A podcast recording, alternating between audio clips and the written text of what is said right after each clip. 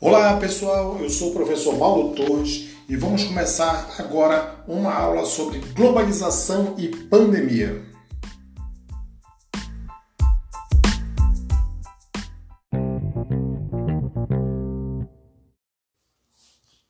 O que vem à mente de vocês quando falamos de globalização? Integração econômica, mercado financeiro global, tecnologias, cultura de massa, geopolítica, enfraquecimento do Estado-nação. É, isso mesmo. Tudo isso está relacionado à globalização. Tá?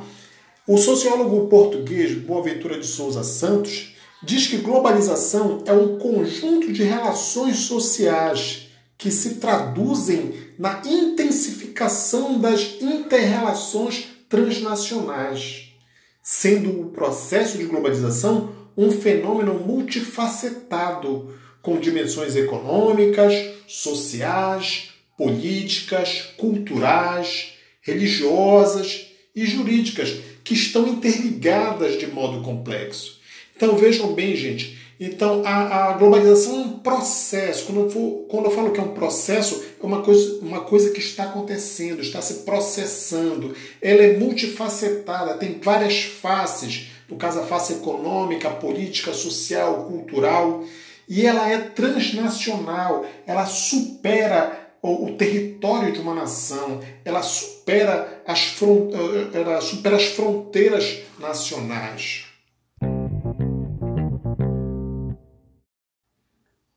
Com relação à origem da globalização, é, alguns estudiosos identificam seu início no período das grandes navegações e grandes descobertas, ou até mesmo antes disso.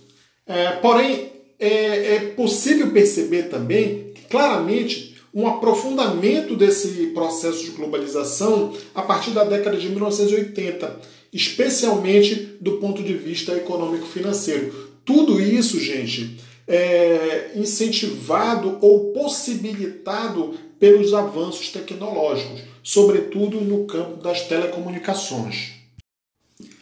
Para o respeitadíssimo geógrafo brasileiro Milton Santos, a globalização é o ápice desse processo de internacionalização do mundo capitalista. É, nesse contexto, ele enxerga três diferentes mundos em um só. Então, o primeiro seria o mundo como nos fazem vê-lo. Né? Aí diz a globalização como uma fábula. O outro, o mundo como ele é, a globalização da perversidade. E por fim, o mundo como ele pode ser, como ele diz, uma outra globalização. As fábulas, como ele fala, presentes nos discursos de globalização, querem que acreditemos que a ideia é de que o mundo se tornou uma aldeia global graças à possibilidade de comunicação instantânea, mundial e de, de contração, essa diminuição do espaço-tempo que ele diz, e uma realidade, que isso é uma realidade para todos, já que os meios de transporte evoluíram acelerando a movimentação das pessoas no mundo. Mas isso não é uma realidade, porque esse, é, é, essa crise migratória que a gente está vendo no mundo hoje é um resultado disso. Então, a construção de muros na fronteira dos Estados Unidos com o México é um reflexo disso, dessa exclusão que a globalização é, promove nesse mundo atual. Para Milton Santos, apesar de o mundo se tornar-se unificado em virtude das atuais condições técnicas, que são essa base para as ações humanas mundializadas, a globalização se impõe a maior parte da população como perversa, como perversidade. Vive-se numa dupla violência, a tirania do dinheiro e a, a tirania da informação.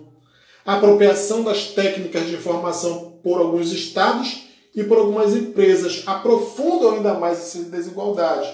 Então, esse acesso a essa informação, o acesso a essa, esses recursos tecnológicos e, consequentemente, a, a toda a renda que isso, isso possibilita, toda a renda que isso gera, não atinge todas as pessoas. Grande parte da população mundial é excluída desse processo sobretudo dos países e dos continentes mais pobres. Milton Santos fala que a globalização ela precisa ser e ela pode ser mais humana. Para ele, a globalização, como está posta hoje, não é irreversível. Podemos mudar isso. Outros usos são possíveis desses sistemas técnicos que hoje são usados por esses países hegemônicos, por esses países potências mundiais.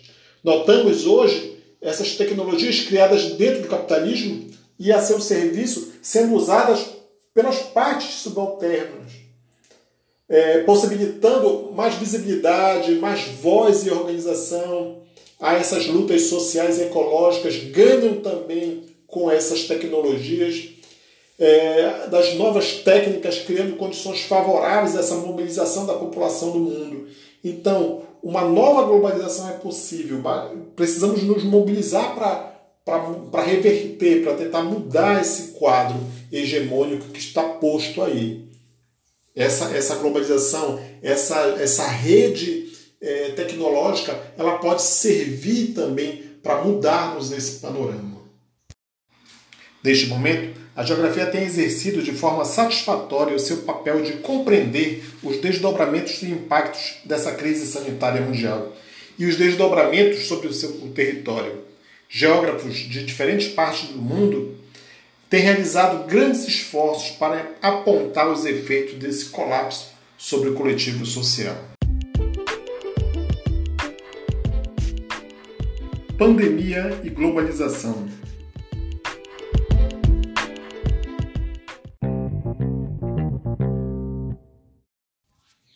A mesma velocidade que as transações comerciais são realizadas atualmente, a pandemia também embarcou nesse mundo globalizado, nessa velocidade, nessa diminuição do espaço-tempo, no encurtamento das distâncias, na facilitação das transações comerciais, na facilitação das inter, do, do intercâmbio turístico entre as nações fazendo com que essa doença se espalhasse rapidamente e letalmente em todas as partes do mundo.